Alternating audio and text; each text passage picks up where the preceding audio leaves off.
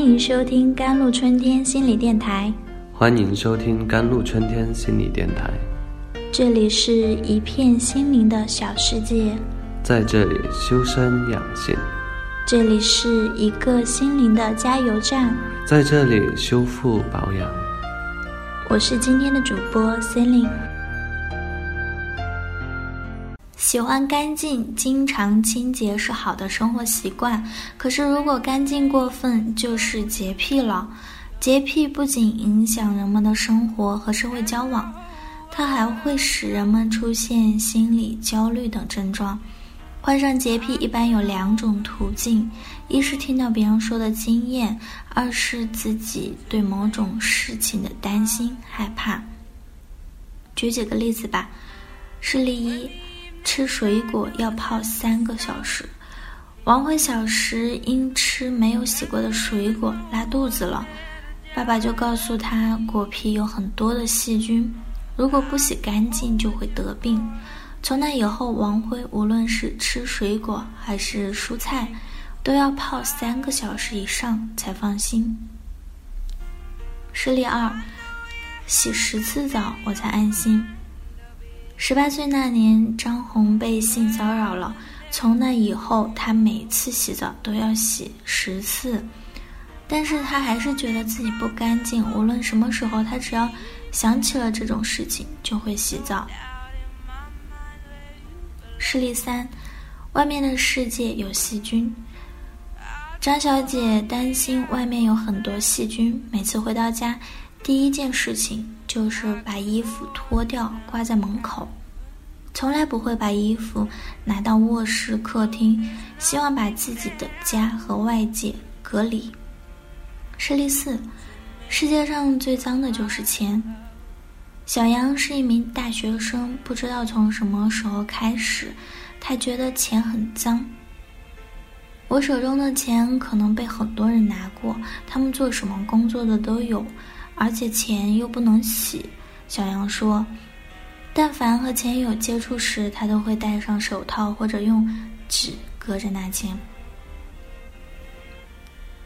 教育过度会引发洁癖情节。看到以上这些事例啊，相信很多人表示不解的同时，又会替他们惋惜，觉得这样很累，也影响日常的生活。那么这些洁癖习惯到底是怎样形成的呢？专家指出，患上洁癖一般有两种途径：一是听到别人说的经验，二是自己对某种事情的担心害怕。比如，患者认为由于没有注意清洁而患上某些疾病，从此以后就经常洗手。另外，有些父母对孩子的教育方式过度。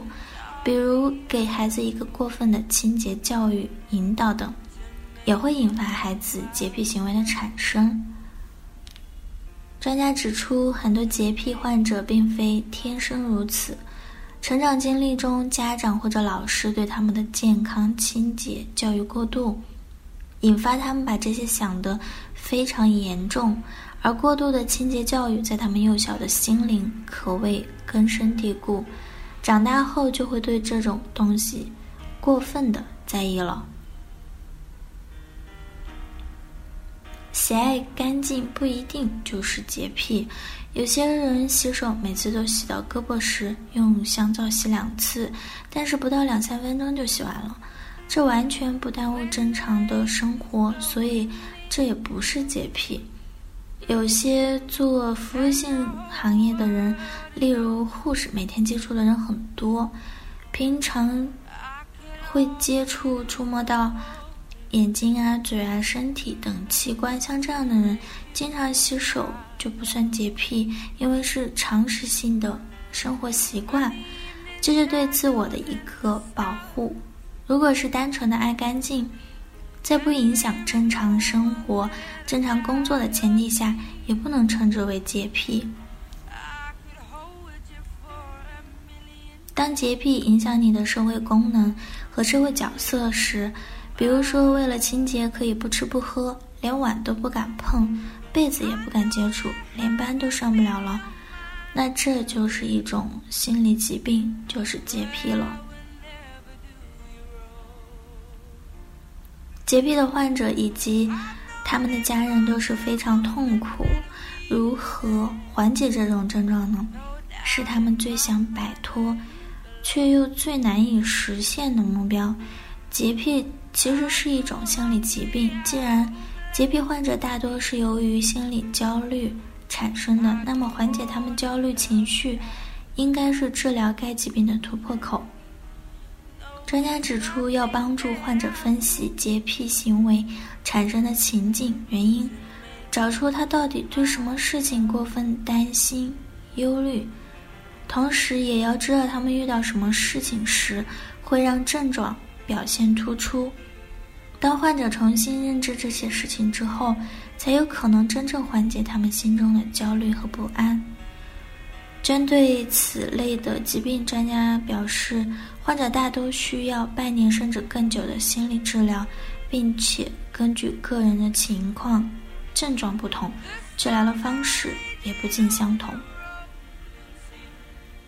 好了，以上就是今天的节目内容了。咨询请加微信 jlct 幺零零幺，或者关注微信公众号“甘露春天微课堂”收听更多内容。感谢您的收听，我是森林，我们下一期节目再见。